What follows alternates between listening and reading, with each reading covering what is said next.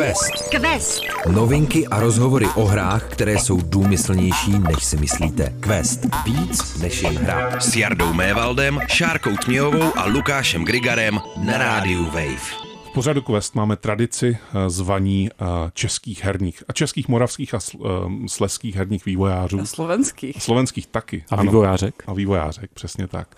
Spoustu lidí už jsme na hostovské sesly v rádiu Wave měli v pořadu Quest a dnes k ním přibyde další jméno. Je to Vladimír Kudělka, autor z nové české hry Afterglitch. Ahoj. Ahoj, díky moc za pozvání. Společně s Láďou je tady Šárka tradičně. Nazdar, nazdar. A je tady i Lukáš. Čau Lukáši. Čau všichni. Takže dneska jsme ve studiu čtyři společně se mnou. Uh, Láďu tady nemáme náhodou, jak jsem říkal, uh, vyšla nová jeho hra, která se jmenuje Afterglitch. Uh, Vláďo, jak se jmenuje tvoje studio, aby ho mohli autoři, uh, autoři posluchači najít uh, na internetu? Ale nevím, jestli to studio, jako říkám si studio, ale jmenuje se to Hangonit a vlastně jsem jenom já tady pod tou značkou, a, která vznikla někdy v roce 2011. Jsem udělal vlastně první logotyp toho a začal jsem vydávat hry tady pod tímhle názvem. No. Ta otázka byla trošku návodná, já se přiznám teda, jako jo. Že jsem vlastně z tebe chtěl vymámit to, eh, kdo je vlastně pod tou střížkou toho Hangony, tak teď si Super. prozradil. Ano, si to jenom ty. To znamená, že celou hru si, včetně grafiky, zvuku, toho, jak to je a včetně vydání, si udělal jenom a pouze ty. Hele, zvuky, hudba jsou licencovaná věc, a, takže zháníš licence a hledáš, co zapadne k tomu vizuálu vizuál v podstatě jsem dělal já, ale taky používám fotogrammetrii a všechny nové možné technologie, které ve vývoji můžeš teďka použít a zjednodušit si celý ten proces. Takže to taková skládačka art directová, bych možná řekl. Rozumím. Spíš. Lukáš je ten, eh, kdo Afterglitch eh, tady z nás čtyř hrál. Já se teda přiznám, že já jsem taky. Zkoušel. Já jsem si všiml ve skutečnosti, že eh, my na té službě digitální distribuční, tak jsme přátelé, oproti tomu, že v rozhlase máme čistě profesionální vztah, tak jsem viděl, že si taky Afterglitch rozehrál a jsem zvědavý, jestli, jestli si jenom jako smočil nějaký pomyslený prstík nebo si tam chvíli strávil. Mně hlavně došlo, když si teďka Láďo říkal, že, nebo při, připomenu si to jméno toho studia, klidně tomu říkáme studio, to je taková ta klasická debata, jestli jeden člověk může mít kapelu, nebo je to projekt. a Hang on it, tak eh, nevím, eh, neznám tu story za tím názvem, jestli tam nějaká story je, ale došlo mi, že to velmi dobře sedí na obě hry eh, Studia Hangonit, které jsem zatím vyzkoušel, jakoby ve smyslu vydrž u toho, ono tě to odmění. A nechci teď rovnou úplně skákat do, do svého zážitku s Afterglitch, protože jsem ho plný, musím říct. Ale Jardo, chceš eh, ty vykopnout, eh, jak, ses, jak proběhlo tvé seznámení s Afterglitch? Ještě aby bylo učiněno um, všem faktům za dost. Šárka nemá zkušenost. A já jsem se podívala na trailer. A tvoje dojmy? Líbí se mi obrázky. Takže, takže to je kompletní kolečko, tady naše moderátorské. Dobře, dobře. Tak eh, já to začnu tedy, já to watchpuntuju. Eh, já jsem Afterglitch, eh, bavili jsme se tady o tom předtím, než jsme zapli nahrávání. Mm. Já, já mám dva achievementy v Afterglitch. Tuším, že deseti nebo dvanácti. Mm, deset. Deset. A, a, to znamená, že jsem jako ve dvou desetinách té hry, pokud je jako, protože tam jsem pochopil, že tam se počítávají jako v podstatě kapitoly, jako když mhm. splníte mm. nějakou kapitolu, tak dostaneš achievement. Ale není to moc rovnoměrný, takže okay. pak ti třeba začnou rychleji naskakovat ty achievementy k tomu konci. Dobře. Uh, v podstatě si myslím, že jsem na začátku, že jsem na hodně jako takovým jako poučeným, ale začátku. A, uh, Já si myslím, že nic nevíš, jestli jsi na začátku. tak obecně, obecně slovo poučené u Afterglitch, nevím, jestli možná ke konci, uh, no k tomu se taky dostaneme. Ale nechci ti tady rozporovat tvoje dojmy, Jardo. Mě zajímá právě ten, ten tvůj první, když to zapneš, Uh, nevím, do jaké míry to je strašně těžký u takhle abstraktní záležitosti. Hmm. To můžeme, myslím, prozradit, že Afterglitch je poměrně abstraktní. Nevím, jestli to jako vývář všimnul, ale my jako hráči jsme si toho všimli dost. Ale dejme tomu, první, co vidíš, je, že jsi kosmonaut či kosmonautka hmm. v nějakém dost jako hmm. podivuhodném prostoru, kde úplně neplatí jako nějaká klasická percepce té reality. Já ti řeknu, co jsem jako, když jsem zapnul Afterglitch, co jsem si myslel. Já jsem si myslel, že jsem v herní verzi Inception. To byl můj úplně první dojem, protože... Ty jsi myslel Interstellar, víc. Interstellar, Interstellar, pardon, Interstellar. Protože, Což je spoiler na Interstellar, ale vlastně no, už je to dlouho povídání. Částečně, protože uh, v té hře hrajete za astronauta, který se pohybuje na něčem, uh, kde je po kotníky ve vodě to, kde je, to bych nechal jako interpretaci, ale prostě po, hrajete za astronauta, který chodí po nějakým plánu a, a v to, na, to, na tom plánu je voda. Minimálně na začátku, to, co jsem hrál, tak tam je voda. A ten astronaut chodí a před ním se něco objevuje, ať to jsou jako objekty nebo nějaký glitche. a když k ním přijde, tak se něco stane. Buď jako se ta scéna vlastně z mýho pohledu rezetuje, a nebo se přesune někam úplně jinam. Tak to je to, jak bych to asi uvedl. Tak to byl pro mě první dojem ze, ze setkání s Afterglitch.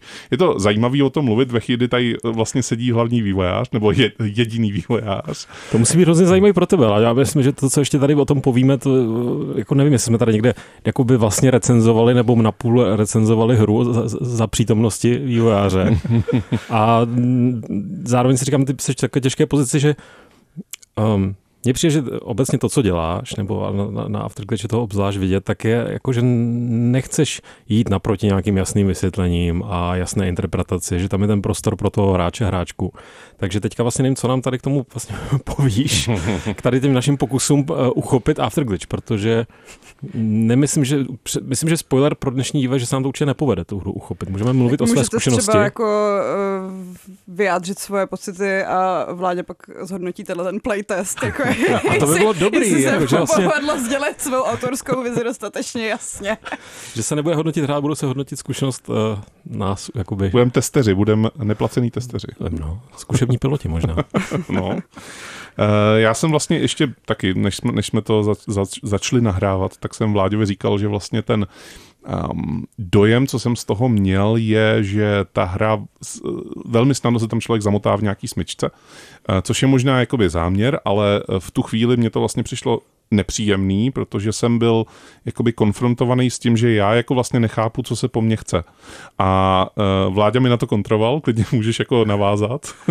Jo, tak ale já už vlastně nevím, co jsem ti na tohle řekl, ale říkal jsem ti, že vlastně jinak to neumím. Uh, Možná já ještě poděkuji Lukášovi za to hangony, jak to řekl, tak to se hrozně líbí, jako ten můstek k tomu, že vydrž a ta hra tě odmění.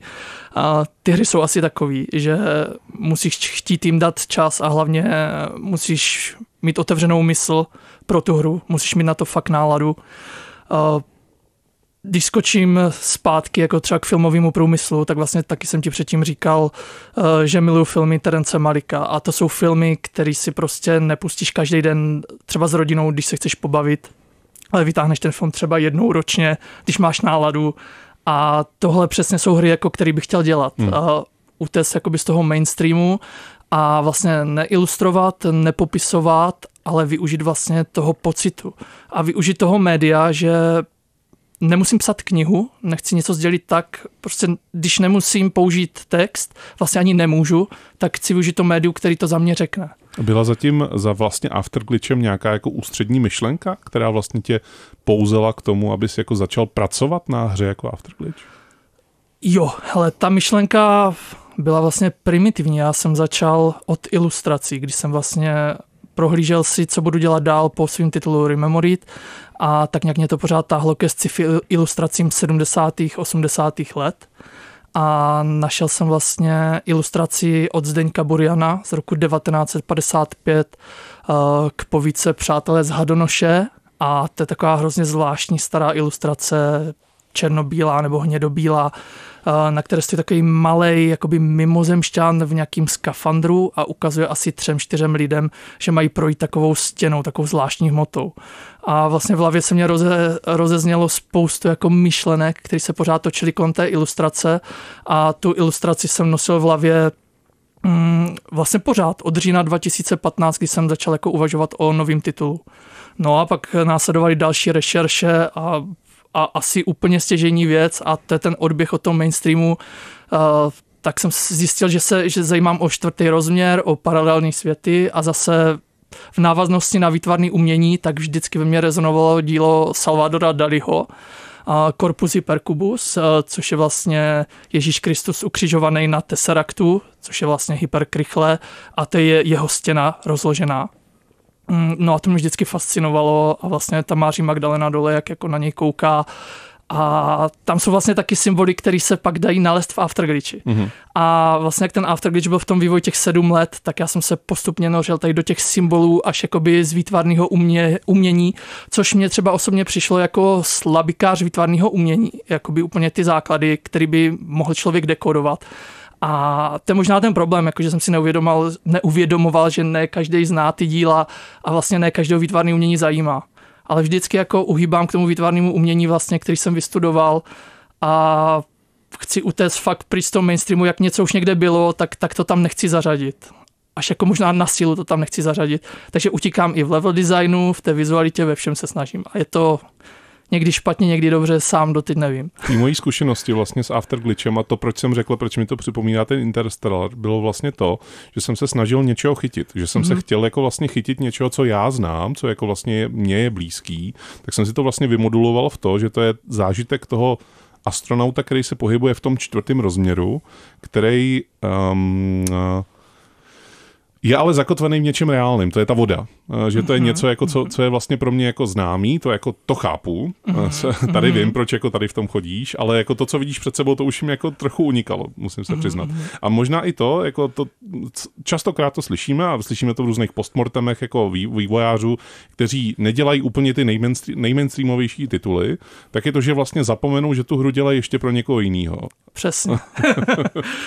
a já možná skočím ještě úplně na začátek. Já vlastně jsem udělal Rememory, který byl tak jako v úvozovkách artový, jako těžko pochopitelný, tak jsem si řekl, že udělám mainstreamovou hru. A udělám mainstreamový sci-fi. Takže jsem začal tím astronautem na té vodě.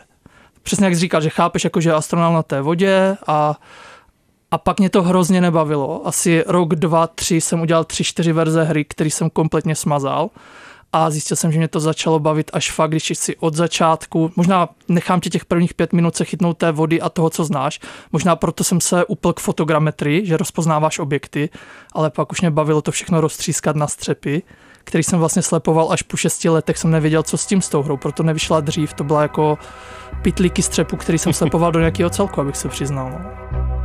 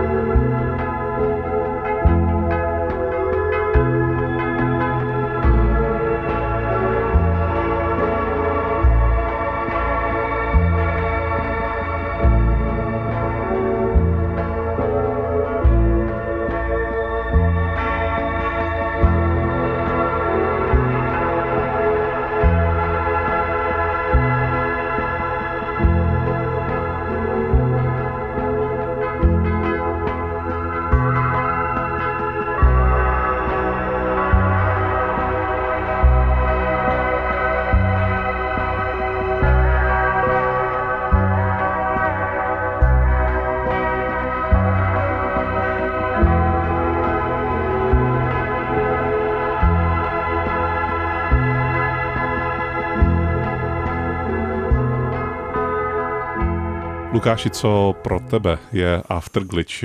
Ty máš teda větší zkušenost než já s Afterglitchem. Je to tak? Takže uh, zkus nějak uh, rozklíčovat to, jak to na tebe působilo, když si to hrál. Zkusím. Já budu hlavně velmi upřímný a,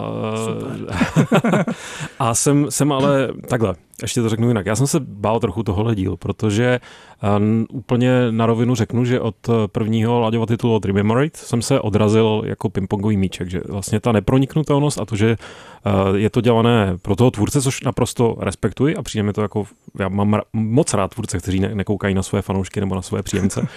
Ale tady jsem prostě, tehdy jsem přesto nedokázal jakoby prorazit tu, eh, možná, jak si říkal, nebo mluvil o té ilustraci od Uh, teď mi vypadlo samozřejmě jméno Zemana. Zdenka Buriana. Buriana, ze, hmm. Zemana, si pletu Zeman a Buriana, celý sužet Buriana. Tak prostě já jsem tím neprošel nějakým tím portálem A když jsem viděl, že Afterglitch eh, po mnoha letech vývoje vlastně nějakým způsobem na to Rememorate navazuje, tak jsem se bál. Mm-hmm. Pak jsem to zapnul a bál jsem se ještě víc, protože Jaj. první minuty na tom moři mělkém, nebo jak to nazvat, tak jsem vůbec nechápal, co se děje. A říkal jsem si, sakra, tak tohle pro mě taky nebude. A teď o tom budeme mluvit v questu a on ještě přijde Láďa a já mu tady budu říkat, ta tvoje hra je úplně nepochopitelná a co to děláš. A, a pak se naštěstí stalo, že jsem, že jsem hangonit, že jsem prostě u toho Super. nějakým způsobem vydržel a prošel jsem tím portálem tentokrát. A teď, když jsem ještě hodinu zpátky, hodinu a půl zpátky, než jsem vyrazil jsem do studia, tak jsem se o toho hrozně nechtěl odtrhnout a zvednout. Už jsem v nějaké fázi, nevím, samozřejmě v rámci celé té délky té hry, kde jsem, ale typoval bych třeba v polovině. A úplně dojatě jsem se vzhůru nohama vznášel nad nějakou planetou a mhm. hrála tam nádherná hudba a nebyl to jenom ten estetický zážitek, který je fenomenální, jakože myslím, jestli tady můžeme něco říct mm. úplně v klidu, tak After, after Glitch uh, vypadá a zní fantasticky. To ti tady složím první takovouhle poklonu. Děkuju moc. Ale co mi přijde strašně důležité, a ty jsi na to trošku narazil už tím, že se snažíš něčeho chytit. Eh, hlavně ty jsi to zmiňoval tematicky, že vidíš kosmonauta, eh, že ti to připomene třeba ten, eh, ty větší, vyšší rozměry z Interstellar, tak já jsem si, já bych šel ještě vlastně o jeden herní rozměr, víš, že člověk se snaží hlavně chytit jako toho, co má v té hře dělat, jo? protože je zvyklý, že tak je tam panák, někam jde, eh, je vlastně fascinující, že takhle neuvěřitelně pestrá hra používá k vládání jenom no. šipky, respektive gamepad, nic jiného. Člověk má ten tam něco mačkat, aby, já jsem se snažil, jako já to hraju na gamepadu a snažil jsem se mačkat prostě X, aby mi to něco si opravdu myslel, že to je chyba, že nemůžu, jako, že mám něco smyší, že jako se nemůžu rozlížet vlastně. Přesně tak, člověk má tendenci zároveň rozlížet, ale eh, prostě furt hledáš vlastně čeho se chytit nejenom tematicky, ale nějakou herní mechanikou. A to je podle mě ten základní, neříkám kámen úrazu, může to být kámen úrazu, ale tam se to prostě dělí. Buď vás, uh, buď se přesto nějakým způsobem nepřenesete, ale pochopíte, že tady se po vás chce něco úplně jiného a uvažovat o tom herním prostoru úplně jinak, uvažovat o tom, co, co, co s vámi ta hra komunikuje úplně jinak. A já najednou jsem si uvědomil, že vůbec nevím, co mám dělat a začínám si všímat úplně jiných věcí než v normální hře, že si říkám, tak proč je nějaký systém v tom, že teď něco zazní, teď se objevují nějaké ty glitche, teď se tady něco zdvojuje, strojuje. Najednou se mi otevřel, jako ve hře, která se ovládá čtyřmi klávesami, se mi úplně otevřel ten mozek. A já nemám zkušenosti s žádnými psychedelickými látkami, ale trošku předpokládám, že se vám otevře to vědomí, jak probíhá něco podobného, že se najednou uvědomíte souvislost někde úplně jinde. Zároveň ta hra vám, to je jedna z věcí, která tam zazní docela explicitně, že zapomeň na nějakou bláznivou racionalitu, myslím, že nějak takhle zní uh, ten hlas, tak uh, v tu chvíli už jsem věděl, že se můžu úplně odpoutat od eh, snahy pochopit, proč jsem se třeba dostal do další části. Jako čas, nebo mám teď už trochu pocit, že tuším, kam mířit, ale pak tam najednou přijde zase nějaká zase něco nového, kde vlastně vůbec netuším, jestli jako manipuluji tím prostorem, ale třeba eh, The Witness, eh, taková ta úžasná puzzle záležitost, kdy vyloženě z těch úvodních pazů se potom o tom zjistíte, že vlastně ten svět, tak jak kolem ho procházíte, jak na něj nahlížíte, tak vlastně můžete si odemykat další postupy. Tady si úplně nejsem 100% jistý, už jsem si tak na 50% jistý, ale hlavně už se strašně těším na každý ten další výjev, a vlastně ne, nemám ani potřebu utéct z toho výjevu, já teda používám slovo výjev, jo, prostě dejme tomu scéna to může být, ale utéct z té scény, já vlastně na jednu stranu chci dál, na druhou stranu se hrozně rád dál jako budu vznášet a, a poslouchat, co se kolem mě děje. I když to je někdy konejšivé, někdy je to zneklidňující. Takže já jsem fakt upřímně, tady Šárka i Jarda mi můžou být svědky, že já jsem byl velmi skeptický k Afterglitch a skoro jsem eh, nechtěl přijít, když jsem slyšel, že tady budeš, ale pak naštěstí jsem zjistil, že ta hra je vlastně úplně super. tak děkuji moc. Vládě, bylo pro tebe inspirací třeba něco jako lucidní snění, když si eh, Afterglitch dělal? Řeknu, že jo, protože když se zase budu se vracet k Rimemoridu, nenáviděnému, ale jde i o to snění. A pro mě i čtvrtý rozměr a sen se jako někde kříží. Začalo to vlastně Rememoridem a chtěl jsem jít dál, dál, dál, eh, až k nějakým vědeckým podkladům. Ono i to téma snění se objevuje i v nějakých eh, filozofických textech, o kterých se opírají pak fyzikové, kteří řeší čtvrtý rozměr a nakonec ho mají vypočítané i paralelní světy, že existuje nekonečno instancí nás samotných a podobně, tak eh, mnoho z nich se vrací k náboženství a k těm filozofickým otázkám a i ke snění. Takže existuje spoustu knížek, které na to téma od čtvrtého rozměru se vrací zpátky k té filozofii. Takže já bych řekl, že to je takový myšmaš jako všeho. Hmm. Já, když jsem poslouchal to, co o Afterglitch říkal Lukáš, tak jsem vlastně se zamýšlel nad tím, že interpretace těch prvků, který v tom Afterglitch jako já vidím, tak hodně vychází z toho, co já vlastně jsem zažil jako člověk v životě. To znamená, Ve že své pokud... kosmonautické kariéře, říct.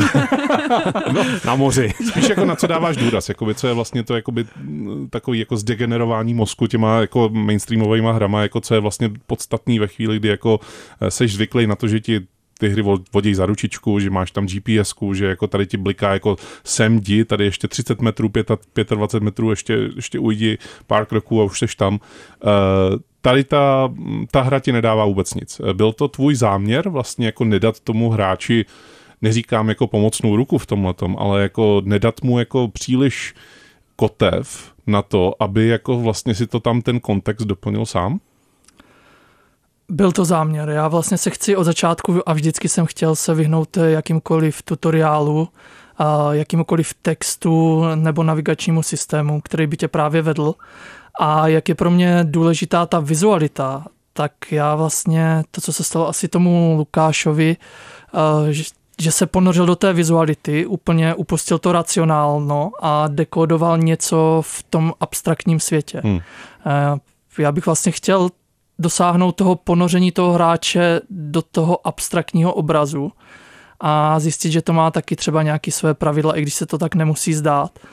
Ale jak si říkal, ty o té bariéře musí překonat tu bariéru a před ní to může zdát a hodně lidí to udělá, že to zdá před tou bariérou.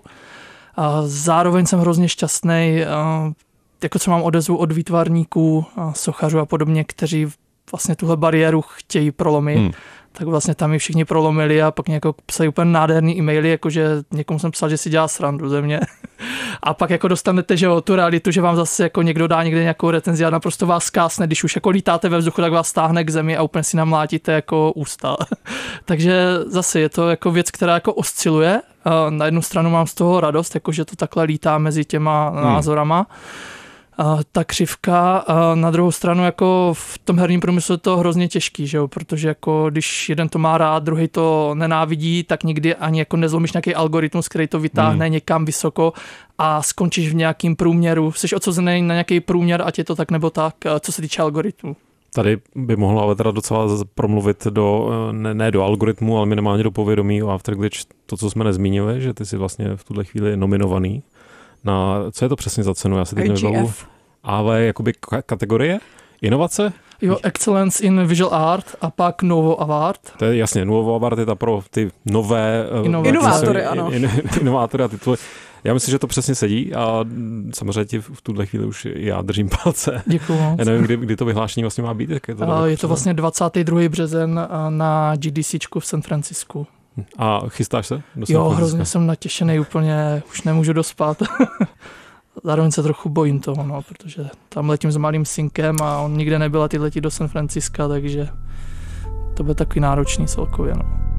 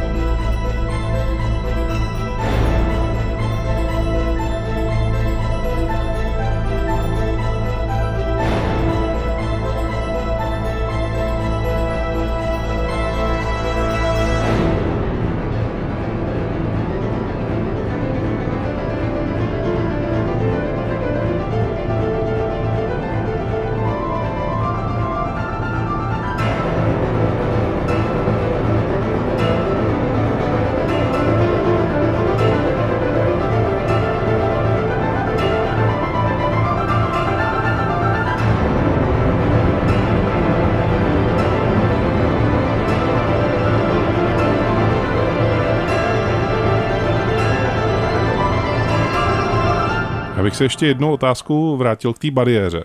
Co ti to vlastně říká jako tvůrci, když jako dostaneš ten mail od, nebo nějakoukoliv odezvu od někoho, kdo prostě řekne, vůbec jsem nepochopil, co se po mně chce, vůbec nevím, co to je blbost. Jo, co ti to vlastně říká? Takhle to šmahem vezmeš a řekneš si nezájem, prostě mě zajímají jenom vlastně ty lidi, kteří jako vlastně se do toho nějakým způsobem ponořejí myšlenkově, nebo to je něco, co jako bereš jako zpětnou vazbu? Snažím se to brát jako zpětnou vazbu a zároveň já nevím, aby to neznělo nějak nadutě nebo něco, ale vím, že ten člověk jako na to není naladěný hmm. a nemá cenu ho ani těma jako tlačítkama ladit na tu frekvenci, že jako může na ní někdy být, nevím, ale ne, jako nějak moc to si nepřipouštím k tělu, nebo možná je to taková jako spíš obrana, protože z toho by se zbláznil. Jasně. Ale zase jako Jo, přiznám, že když máš první negativní komentáře a všechno, tak ti to přijde, že do tebe všichni zasouvají ty nože. Jo, jako je to hnusný pocit, ale jako jak si zvykneš, tak jako po dvou, po třech nech to odezní a pak zase přijde, jak jsem říkal, někoho něco krásného a ty zjistíš, jako, že to je třeba sochař, který dělá nádherný sochy, hmm. takže to úplně jako si řekneš, jo, tak tohle, tohle to všechno maže ty věci. Takže to znamená, že některých názorů si vážíš víc než ne, to se, ale tohle jsem právě hrozně jako nechtěl, takže se omlouvám, jestli tak vyznělo. Ne, ne, ne. Uh, spíš, nevím, tak beru to jako třeba selhání vývojářský, že že to dokážu dělat na jednu stranu a nedokážu to jako přibližit třeba v nějakým módu pro ty lidi třeba speciálním nebo něco. Já myslím, že tam bylo vlastně velmi dobrý to přirovnání, který se použil u Terence Malika, eh, protože já mám velmi jako konkrétní vlastně příhodu, jakoby v rámci jako to pochopení, nepochopení jakoby těch filmů, protože jsem jako byl hrozně velký fanoušek Zachraňte vojna Ryana a říkal jsem si, já chci vidět i ten druhý jako druhoválečný film, jako který se objevil zhruba v tu dobu v tom roce 98. Tak jsem si půjčil DVDčko s právě tenkou červenou linií od Terence Malika a jako po asi deseti minutách minutách jsem to takhle jako vyp, bylo mi 15. Po, de, mhm. po deseti minutách jsem to takhle jako vypnul a říkám si, ne, to, to je jaká blbost prostě. Pak jsem jako uplynulo 10-12 let, pustil jsem si to znova, byl jsem v úplně jiném rozpoložení a vlastně jsem pochopil, jako co ten tvůrce se mi snaží sdělit jako tím filmem. A že to takhle vezmu toho vojína Ryana a je to úplně, jako stojí to na totálně druhé straně té přímky, která je nekonečná v podstatě.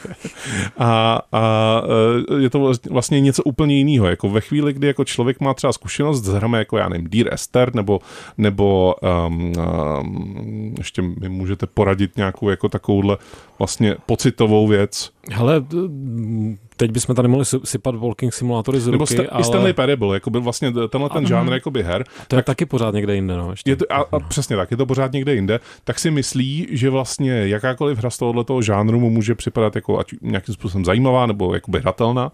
A pak, když jako ale hraje, tak vlastně narazí na to, co asi ty chceš tou hrou sdělit, nebo klidně mi jako řekni ne, to, to jsem s tou hrou sdělit vůbec nechtěl. Uh, že vlastně ty máš nějaký pocit jako tvůrce, který se snažíš jako vyjádřit. A snažíš se ho vyjádřit v médiu hry, Stejně tak bys ho asi, jak si říkal na začátku, bys ho mohl vyjádřit v médiu jako třeba povídky nebo v médiu uh, výtvarného díla. A ty jsi prostě zvolil hru a ta hra proč vlastně? Proč je to, proč je to hra? Je to ten interaktivní prvek? Je to ten interaktivní prvek a je to tím, že mám zkušenost právě jakoby s tím galerijním prostorem a s interaktivníma instalacema. A v jednu fázi, já jsem u těch interaktivních instalací došel do fáze, kdy jsem vlastně dal člověku v té galerii gamepad. Hmm. A vlastně jsem zjistil, že ty hranice se stírají. A zazněly tady nějaké věci, na které budu reagovat, teda jestli můžu. Líbil se mi, že jsi zmínil The Rester, což pro, vlastně pro mě bylo v roce 2012 to wow, tohle už je jakoby ten přepis nějaké až pro mě galerijní věci do toho mainstreamového prostoru. Najednou se o tom mluvilo a začaly vznikat podobné věci, než se toho ten trh přesytil, co si myslím, že je teďka. Ale to jsem si říkal, jo, tak teď chci být tady v tom médiu a dělat něco, jako je Dear Esther, kdy můžu vyprázdnit hratelnost, můžu jít jenom po tom pocitu, což tam bylo. Pak uh, od The Chinese Room byl skvělý titul, taky jako už pak uh, ne moc dobře hodnocený, nebo nevím, uh, Everybody's Gone to the Rapture, mm-hmm. vlastně chodíš po takové anglické vesničce a mizí tam lidi a zase jsou tam jen dialogy, tak to pro mě snad bylo minimálně stejně silný jako Dear Esther. No a já se přiznám, že jsem si myslel, že od toho roku 2012 ta scéna půjde tímhle směrem a že se tady udělá jako nějaká větev jako lidí, co hltají tady ty věci. A na druhou jsem se přiznám, že jak sleduju teďka Steam, třeba a konkrétně PC scénu, tak se děje právě opak, úplně mně přijde. nebo nevím, jako můžete čem- klidně čem říct, že, že to blbost. Uh, mně teda osobně přijde, že se všechno dostává k nějaké pozici jako až do mobilní sféry. A teď mě třeba kamenujte. Fakt jo. Hmm. Že vlastně hry, které aktuálně vycházejí, mluvíš jako o aktuální herní scéně, Hmm. že hry, které aktuálně vycházejí, jsou jakoby, že by se dali jako jedna ku jedný převíst na mobil? Tak, že jsou no jako třeba, jednoduchý? hele, já jsem jakoby, na co já jsem dokážu naladit, a neříkám, že to špatně třeba Vampire Survivors, Mhm. víš, jakože uh, jako výtvarník tam mám prostě problém a třeba já tu gameplay tak jako upozadňuji a ta věc je vlastně čistě o gameplay. Jasně. A teď jako neříkám, že to je chyba té hry nebo něco, ale že si uvědomuju tu svou chybu Hmm. na té scéně, že vlastně tohle nejsem schopen pobrat, tak proto možná dělám tady ty věci takhle. A zároveň hrozně se mi líbilo, jak jsi zmínil s tím Vojnem Ryanem a s tenkou červenou linií, že ti vlastně bylo 15 let. A ono je hrozně jednoduchý teďka říkat, jako že ta scéna je jako hloupá a furt se to všechno opakuje. A to vůbec není pravda, já to ani jako nechci říct. Ta scéna je jako minimálně třeba pořád stejná. A mladí kluci hrajou někteří poprvé Call of Duty a my jsme jako to tady prostě jako třicátníci, čtyřicátníci toho v uvozovkách přežeraní. Říkám si pro boha, proč pořád dokola, ale pro někoho je to nový, takže jako nemá cenu to odsuzovat. Nebo cokoliv, co je jako jednodušší, jo, takže já říkám, že to neodsuzuju a snažím se dělat něco jakoby pro nás, co už třeba hledáme něco víc. Mm-hmm. Takže se mi hrozně líbilo, jak ty jsi říkal, že jsi na to podíval po x letech jako vyzrálý muž a vlastně pochopil i ty pocity a všechno, co tam chtěl Malik sdělit, což ti v 15 absolutně nedojde. Uh, což je třeba i s tím afterglitchem, jo, a o nějaké smrtelnosti a podobně, jako člověk po té 30 začne uvažovat jinak, než prostě kolem té 20. Takže takhle vidím i tu herní scénu. Uh, možná s tím mobilním, to se možná přepisk, jak jsem teď mluvil o tom Vampire Survivors, A... Ten vyšel i na mobily pak už. Ale že si Jasně. myslím, že spíš ten trh je takový fragmentovaný a vývojáři, vývojářky se snaží o to, aby každý sam našel to svoje. Což Mhm, konec konců mhm, je mhm. asi i tvoje zkušenost, že vlastně ta tvoje hra není pro ty lidi, kterým je 20, ale je spíš pro ty lidi, kterým je 30 a víc a už mají něco odžito. Asi tak. A nebo ty lidi, co tam, co jim je 20, vidějí v tom něco úplně jiného, ale třeba si to taky můžou užít, ale na, úplně na jiném jako levelu. Mhm. Já myslím, že Afterglitch si můžou užít třeba pětiletý děti, batulata v podstatě. No, batula, jsem, tak hezky jsem se zajímá, batula, ale já si pamatuju na krásnou, myslím, že to je teda Urban Legend, nikdy jsem si to neověřoval, eh, že prý, Art, eh, teda ne s Arturovi C. Clarkovi, ale Stanley Kubrickovi přišla reakce na vesmírnou Odysseu tehdy, údajně od nějakého čtyřletého dítěte, dítěte nebo šestiletého, nějak byl to nějaký hrozně takový jako absurdně nízký věk, že jak, a stálo tam jenom pane Kubricku, máte absolutní pravdu, tečka. Jo. Boží, Já myslím, já myslím, že boží. se to nestalo, ale svým způsobem, eh, mě, ví- víš co, to je vlastně ve chvíli, kdy se vracíš do toho, do toho věku, kdy skutečně vnímáš naprosto ty základní tvary, zvuky a tak podobně, no tak pro tebe v tu chvíli ten afterglitch je podle mě taky, protože prostě nějakým způsobem ma, pohybuješ se a měníš eh, to co kolem sebe ty věmy a akorát teda možná tomu batoveti, ale možná mu to bude trvat, možná, možná bude ten průchod tou hrou rychlejší než já, který nad tím moc přemýšlím. jako, no. A zároveň ještě možná jednu věc, to, to jak já to vnímám, je to, že Afterglitch je autorský tvoje vyjádření. A ve chvíli, kdy jako uh, herní průmysl, myslím celkově herní průmysl, se snaží vlastně obrušovat ty hrany a snažit se uh, zavděčit v podstatě všem, tak n- nevyhnutelně tyhle ty jako autorské věci, a ne- neděláš to jenom teď na světě, ale prostě spousta autorských věcí prostě není pro každýho. A v tu chvíli jako asi ty jako tvůrce vlastně možná ti vkládám věci do úst, ale musíš počítat s tím, že prostě ne každý bude nadšený z tvojí hry a ne každý bude vlastně ji adorovat. Mhm, přesně, máš pravdu. Vlastně už před těmi sedmi, šesti lety jsem s tímhle počítal. Nebo jak jsem to začal lámat, jak jsem říkal, že to bylo spíš mainstreamovka ze začátku a čím víc jsem viděl, že vstupuju znovu do té stejné řeky, jako by předešlého titulu, tak jsem věděl, že ti utíkají prodejní čísla, eh, že ti utíká jako nějaká lehkost propagace, eh, jako na mainstreamových serverech a podobně. A zároveň teda se zase vrátím k tomu mobilnímu trhu a sledoval jsem, že prosadit se na té herní scéně na PC je třeba hrozně teďka aktuálně těžký. Hmm. A je to zase jdu k té mobilní scéně tím, že ty nástroje jsou jednodušší všechno a je lehčí chrlit spoustu věcí. Takže teďka už jakoby Steam je automat, kde zapadají věci, které release než jako automaticky. K tomu bych ještě dodal jenom důležitou vlastně eh, věc, že tyhle ty náročnější hry, ty hry, které kolem sebe mají nějaké bariéry, a ty, ta bariéra tam prostě musí být, jinak by to prostě byl úplně jiný titul, tak eh, vlastně bojují ne ani tak s těmi mainstreamovými tituly, ale musí se jako prorvat přesně v tom, eh, neřík, nevím, jestli tomu říkat trh, ale v té zahlcenosti spoustou rychlokvašek, spoustou nápodob, spoustou věcí, které se jakoby tváří nějak a ať už, ať už záměrně jsou, a teď jak je to české slovo, pretentious, prostě předstírají něco, nějaký obsah, který vlastně nemají, tak mezi tím vlastně potom rozlišit, která ta hra jako má nějakou hloubku, vychází tady z nějakých autorských pnutí, ty jsi tady mluvil o inspiraci prostě tím vytvarným uměním a tak podobně, tak je vlastně strašně těžké. No. Jako tam, tam soutěžíš s tímhle, hmm. ty nesoutěžíš s Call of Duty samozřejmě, nebo, no, nebo částečně s, jo, Dead jako, Space. ať chceš nebo nechceš, soutěžíš jako o pozornost. A pozornost je jako v podstatě, ať už jako soupeří s Dear Esther, což jako soupeříš, jakoby žánrová podobnost tam nějaká je.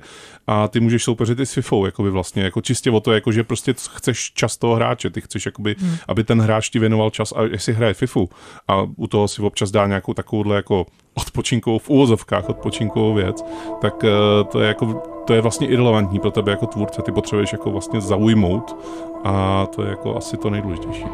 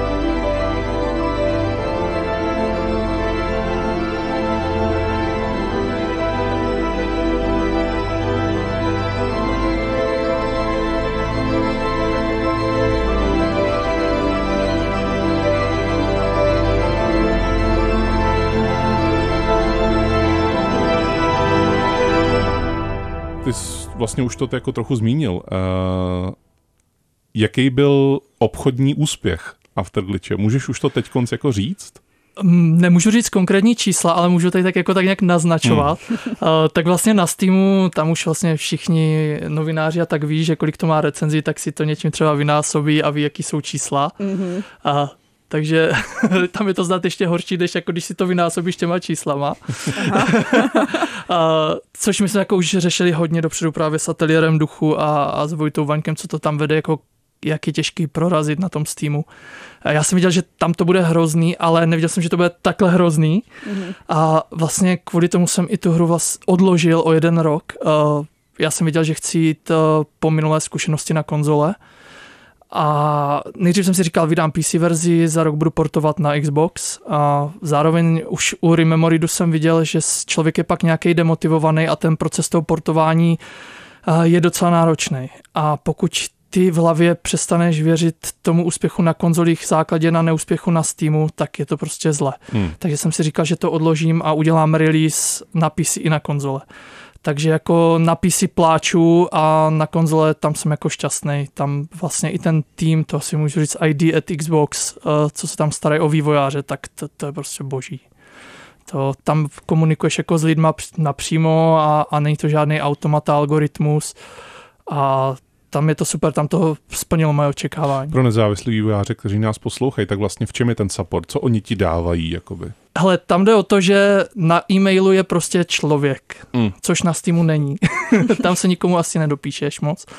A takže tam se dá vykomunikovat spoustu věcí a zároveň uh, ten ID at Xbox je takový, že oni by ho ani nemuseli mít vlastně jako prodejně a vším. To je vlastně jako ta podpora té nezávislé scény mm-hmm. a je to tam na tom vidět, za jakým záměrem to dělají. A zároveň na nějakých přednáškách jsem tohle říkal jako kolegům a spousta z nich mě řekla, jo, ale my jsme na Xboxu zhořeli. Takže zase záleží asi, jaký je to titul od titulu na tom Xku. Ale hmm. já, já jsem jako na Xku hrozně spokojený a vlastně uvažoval jsem, co dál, tak eh, tenhle rok si ještě vyčlením, že vlastně chci to naportovat na Switch a jít s tím ještě jako na PlayStation.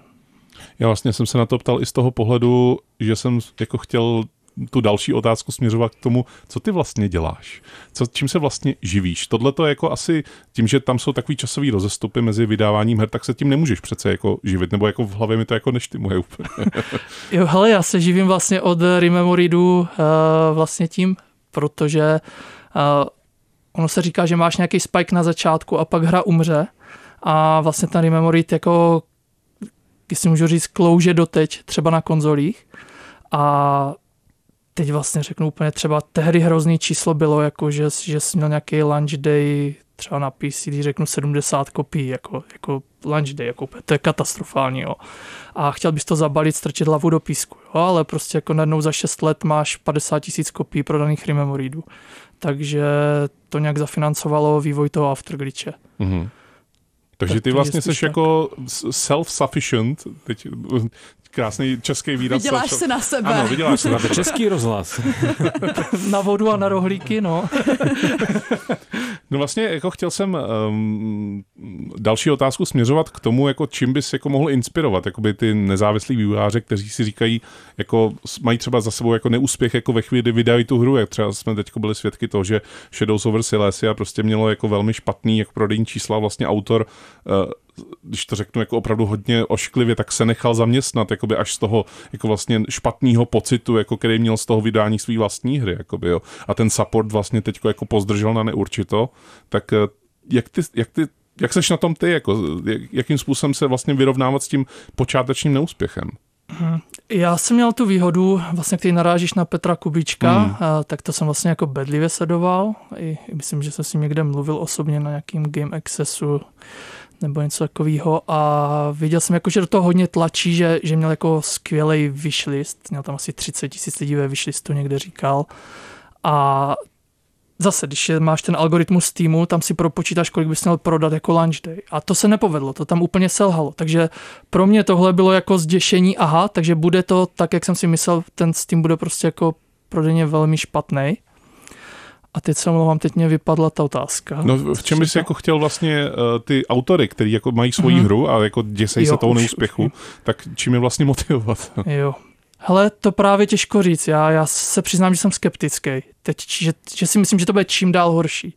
Jako říká se mě to jako nelehce, ale musím říct tohle, než abych řekl všem, pojďte dělat hry, je to prostě jako bomba, uživíte se tím, je to sakra těžký teďka a teďka je pro indie vývojáře nejhorší doba a minimálně si to musíš odpracovat tím, že prostě naportuješ na všechny možné platformy, což je prostě dřina. Jako není to fakt jako, že v Unity zmáčkneš tlačítko, přepneš si tam jako platformu, není to tak vůbec. Hmm. Podle toho teda jako máš specifickou hru. Když používáš nějaký specifický shadery, budeš se potit půl roku na jednom portu. A Zároveň já jsem s tím bojoval tím, že já už jsem viděl, že už v tom roce 2015 s tím Rememoridem jsem viděl, jako že na PC těmhle titulům už ta pšenka přestává quest. Jo, takže až pak jsem byl nadšený z těch konzolí který vlastně k tomu se váže taky příběh. Já, já jsem byl docela demotivovaný, nechtěl jsem je vůbec dělat a byl jsem na nějaké vývojářské konferenci, tam se mě skončila přednáška, přišli za mnou dva slovenští kluci, nějací, omlouvám se, už nevím, studio a říkali, proč to nedáš na konzole. A jsem říkal, no, já už jsem jako unavený a to nemá cenu, stejně tam nic neprodám a tak. A šel jsem spát jako fakt se mě zdál večer o nich sen, ty dvě hlavy mě vyprávěly, jako proč to nedáš na konzole. a já jsem ráno vstal a normálně jsem jako objednal devkity, všechno a, a už jsem varil od té doby. A fakt jako přísám, že tohle byl ten zlom, bylo jak oni ve snu na mě mluví ty dvě hlavy z té konference. Tak proto ty nemají takovou váhu v tvojí tvorbě. jo, jo, jo, je to čím dál horší se mnou. ale, ale ono, ono, to dává velký smysl a je vlastně paradoxní, že eh, kdysi, jako, nebo že ta PC scéna, která by měla být ta nejotevřenější, protože ta platforma je otevřená, tak ve skutečnosti to publikum herní je tam hodně konzervativní, nebo v mnoha ohledech je. Zatímco konzoly si může přesně snadno eh, zapnout a pustit, eh, jak ty říkáš, eh, sochař, výtvarnice, někdo, kdo vlastně s těmi hrami není nějak spjatý. Je tam ta výhoda toho gamepadu, který je jako poměrně dost pochopitelný. Tam vlastně ta, ta vstupní bariéra v tomhle ohledu je malá a proto pak ta hra může mít ty bariéry třeba větší. No. Takže, takže dobře, že, dobře, že si poslechl mluvící hlavy ve snu. Koho bys dalšího rád poslechl? Eh, Co je vlastně jako teď konc jako do budoucna tvůj plán? Jako když eh, jsi říkal, že jsi měl jako nápad jako před x lety na Afterglitch a předpokládám, že tvůj další projekt, že to nebude jako rychlokvaška, že to taky jako eh, za rok se asi nedočkáme další hry od Hang on It. Tak co bude jako, na, na čem teď jako ulpíš? Co je to Hang, na kterým zůstaneš on it? jo, tak hele, teď mě bodl do srdce. Teď mám takový období hrozně těžký že jsem si řekl, že tenhle rok, jak jsem říkal, dodělám ty porty uh-huh. a zároveň už od prvního devkitu baví hrozně virtuální realita a chtěl bych se je věnovat. Zároveň bych si chtěl odpočnout možná i teď to zní blbě od herní scény a rýsuje se jako nějaký startup v oblasti virtuální reality, ale spíš zaměřený na nějaký produkt. A, takže nevím, jestli další hra bude vznikat do šuflíku a pak třeba vyjde jako pod názvem Hangonit, a nebo jestli budu řešit už tady ten jako fakt tvrdý biznis startupový, který jako už je rozjednaný. Mm-hmm. Uh, tam se bojím, že to trochu sežere, protože já jsem takový jako pankáči, co se týče životního stylu a moc jako ty čísla očekávání, možná nějaký investor a tyhle věci mě děsí. A zároveň ta virtuální realita mě fascinuje. No. Takže já se teď přiznám, že nevím, jestli úplně zdrhnout z herní scény tady tím směrem. Je to nějakou demotivací z té herní scény? Uh, hele, není to demotivací, ale mm, tyjo, ne, demotivací ne jakože já tu herní scénu prostě miluju pořád, jako všechno, i ten mainstream, jako říkám, já, já to tady nehejtím nebo něco, já si zahraju Battlefield, jo. I ten rozbitý poslední, co, co všichni nemají rádi, já se ho třeba rád. divím teda. já jsem divnej, no. A No, demotivace asi ne, ale jo, tohle jsem chtěl říct. Vlastně jeden profesor na Vysoké umělecké škole říkal, že, že umělec je po 40 vyčpělej a já neříkám, že jsem umělec, já jsem nějaký patlal, ale na to špatlal jako vyčpělej, to, to ještě horší. Takže jako cítím, že v té 40 už teďka jakože jsem na křižovatce mm-hmm. a já teď jako já teď fakt na ní stojím a uvidím, jestli půjdu tou cestou, která už je rozjednaná, nebo jestli mě pohltí nějaký nápad během toho roku, co teď budu portovat a tam z toho už jako moc nejde vyklouzat, ale nebudu tolik myšlenkama v tom projektu. Mm-hmm. No, takže tak. Ale já jestli můžu jako další vyčpělý čtyřicátník tady ve studiu, vyčpělému čtyřicátníkovi, tak uh, jednak jsem zvědavý, jak, jak, s tím, jak s tím případně zamává uh, případný úspěch na uh, cenách IGF, to uvidíme, co budeš říkat třeba za měsíc, ale ale chtěl jsem, a hrozně, už jsem si to tady chystal, ale je to jeden z mých nejoblíbenějších citátů, nejenom teda herních, když je od herního výváře JP Lebretona a chtěl jsem ho tady zmínit i v kontextu, že ať už eh, se vydáš kamkoliv nebo pustíš se do čehokoliv, tak on eh, kdysi napsal na svůj Twitter, a já se to pokusím přeložit, eh, že kdyby všichni dělali víc věcí, které nejsou pro všechny, tak by nakonec bylo dostatek věcí pro všechny.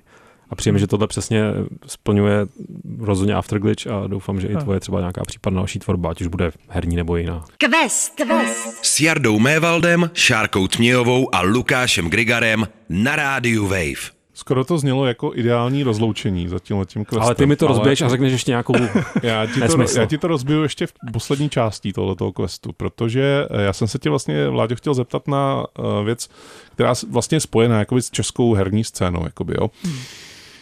Um, proč? proč? To je otázka česká herní scéna. Proč?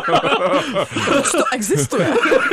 Za uplynulých x let, když jsi dělal Afterglitch, když jsi dělal Rememoried, Měla někdy v tvojí hlavě uh, naklíčeno myšlenka, já půjdu někam do českého velkého herního studia a budu tam jako dělat na nějaký hře, která bude jako vlastně ohnutá do toho, co já mám jako by tu představu. Uh, bylo to tam někdy nebo vůbec nikdy se nad tím jako nezamýšlelo? Mm-mm, úplně jako vymazáno, jako v tomhle. Můj cíl byl vždycky dělat uh, nějakou svou ideu, která tě napadne a nějak ji zhmotnit. Hmm. A dokud jako se člověk může dovolit, pokud je to alespoň minimálně možný tohle dělat, tak, tak vlastně hangonit, jako drž se toho snu, jak říkal Miloš Forman, vlastně drž se toho snu a ono to nějak dopadne. Tak to je to, co jakoby pořád razím, no.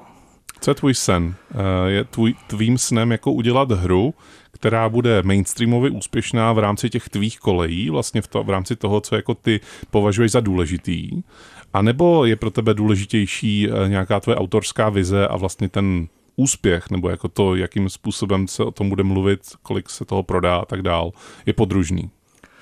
Úplně upřímně, můj sen je uh, moc to dělat tak, abys mohl dělat další titul, aby ho to zaplatilo. A jako nemám žádný sny, že, že prodáš sta tisíce miliony a tady to, jde prostě, abys vydal titul, ten se zaplatil, ty jsi měl skvělý nápady, aby byly, aby nedocházely, který pak můžeš pět, šest, sedm let realizovat. I když vím, že je to dlouho, měl bych to stáhnout třeba na tři roky.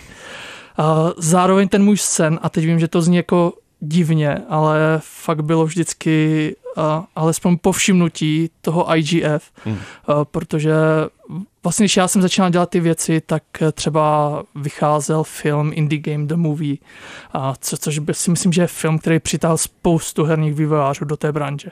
A vždycky jako by to logo toho Independent Games Festivalu a GDCčko prostě pro mě vždycky byla meka. A, a já, já si teďka přijám, jako, že žiju ve snu s tím IGF, jako se přiznám, protože kdybych měl říct, jak to chodí s tou přihláškou na IGF, tak ty máš jako zaplatit, myslím jsem, 75 dolarů za přihlášku.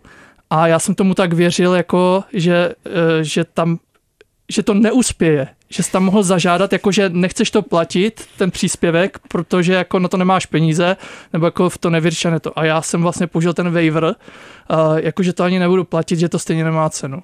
Jo? A pak jako došel mail, jakože jo, my to bereme zadarmo. Říkám, jo, tak dobrý, tak to je můj největší životní úspěch, že mě to vzali jako bez těch peněz. A, a byl jsem šťastný už tu chvíli, víš. A, a pak najednou jako jsem šel z oběda people e-mail a jako dvě kategorie, tak úplně jsem tam jako málem sebou sekl.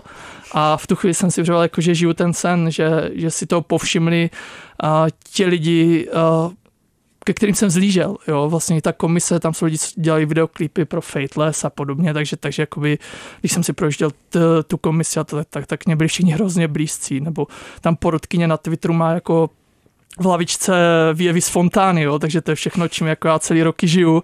Takže jsem tam cítil, jako, že ti lidi tam jsou mě hrozně blízcí hmm. a, a, že si toho někdo jako všiml, protože když jsem to vlastně vydal, tak bylo takový jako zvláštní jako ticho. Jo, teď já, já jsem si jako říkal, jdu dělat ten startup do toho VR, do toho už kašlu, to jsem prostě přehnal, je to moc abstraktní, vstoupil jsem po do stejné řeky, uh, udělám ty porty, kašlu na to, jedu startup. No a pak přišlo tady tohle a jako trošku to se mnou zamávalo, furt chce ten startup, ale už teď jako se těším na ten březen. A... Nahlodalo tě to? Nahlodalo mě to, no. Jako chtěl bych dělat další věc, když vím, že si možná někdy jako může všimnout přece jen někdo nebo udělat nějakou odezvu na to. No. Jakože já už jsem nevěřil, že je dobrý ujíždět tak jako někam úplně do dálky. Jako já už jsem si myslel, že jsem jako vystřelený, jako že mě nikdo nerozumí, a nebo že jsem jako nějaký psychopat, který tam dělá jako na písečku vlastní věci, kterým nikdo nerozumí a nikdo je nechce. A takže tohle mě hrozně eh, jako dodalo energie a síla všechno, tak až se vrátím z Ameriky, říct, tak, tak udělám buď zlom tím směrem, nebo tím směrem. No. Tak hlavně nezapomeň na to, odkud jsi vzešel. Jo? Přijď si zase někdy třeba do questu. Nebo tak, ne, že na nás budeš koukat takhle někde z obláčku. Musím říct, že se to moc krásně poslouchá, že ti to moc přeju. Uh, že, moc. že, se to jako povede, že jako i jed, aspoň jednu z těch nominací proměníš. Jestli půjdeš na to pódium a že to bude takový to završení toho tvýho snu, že se třeba, že na tebe budou mluvit jiný hlavy, jako na tom pódiu. to bylo zajímavé. No, Ty naše třeba. to je dost možný, no. a chtěl jsem vlastně, um, napadlo mě k tomu, jako, že jestli je nutný, aby to byla hra, to tvoje příští, to něco, co jako bylo, jakoby, co uspěje u lidí, kteří, kterých si ty vážíš. Je nutný, hmm. aby to bylo hra? Hmm. Hele, není. A zase budu otrovat s tím startupem, k, který, když zmíním jedno slovo, tak je tam až jako VR wellness, ale ne takový, jak bys jako očekával. A vlastně to až napojený na nějakou tripy vizualitu a vlastně používání LSD pro lékařské účely a celý ty jako divoký léta, co byly v Americe předtím, než se to tam zakázalo a všechny ty výzkumy jako léčba rakoviny a podobně a těch stavů těch pacientů pomocí vizuality. A, takže já jakoby v tom startupu se odrážím někam, kde používám všechno, co jsem se naučil za těch deset let, za tu dekádu v těch hrách jenom už s tím nebudu otrovat možná na herní scéně, ale bude to zaměřený produkt, jo. Takže příště, až uslyšíte Vladimíra na Radio Wave, tak to bude v balancu spíš.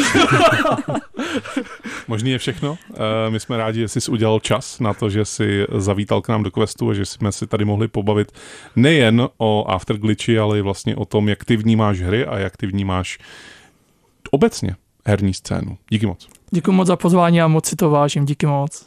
Tak a to je pro tenhle ten quest všechno. Jo? Já, mě se nikdo nezeptá, aby jsme to neplánovali, Ne. ale, ale já klidně řeknu, já dávám Afterglitch 5 monolitů z 5. Ty jo. Tak zaznělo to na konci. Ta tečka tam byla, Lukáši. A máme tady i autentickou reakci. Děkuju, my, tady, my tady dáváme hodnocení zleva zprava No to různým se stalo hrám. ale poprvé, že bychom měli rovno takhle v přímém přenosu Je to tak. A já, a mě, mě se fakt tak strašně autora. ulevilo, já jsem se strašně bál, že tady budu sedět a budu se diplomaticky tvářit, že jo, je to vizuálně je pěkný, aha, dobrý, no, moc jsem tam u toho nevydržel dlouho. Ne, fakt, eh, já jsem upřímně nadšen a upřímně dojat z Afterglitche. A teď je tady Vladimír upřímně dojat ze mě a vy dva nevím, co vy děláte. Ale Já jsem taky dojata. Tak je Mě krásné. dojímá cizí dojetí. Já Já, jsem- jsem, já jsem dojatej. Já jsem dojat z té atmosféry. Mm. Tak to eh, jsme se dojali na, nakonec. Jsme A dojeli jsme. Dojali jsme. do, dojeli jsme správně do závěrečné znělky. Vládě ještě jednou díky. A snad brzy, uh, snad u nějakého herního projektu. Taky děkuju, ahoj. Ahoj. Quest. Od Mária k Minecraftu. Poslouchejte svého průvodce herním světem jako podcast. Kdykoliv a kdekoliv. Více na wave.cz lomeno podcasty.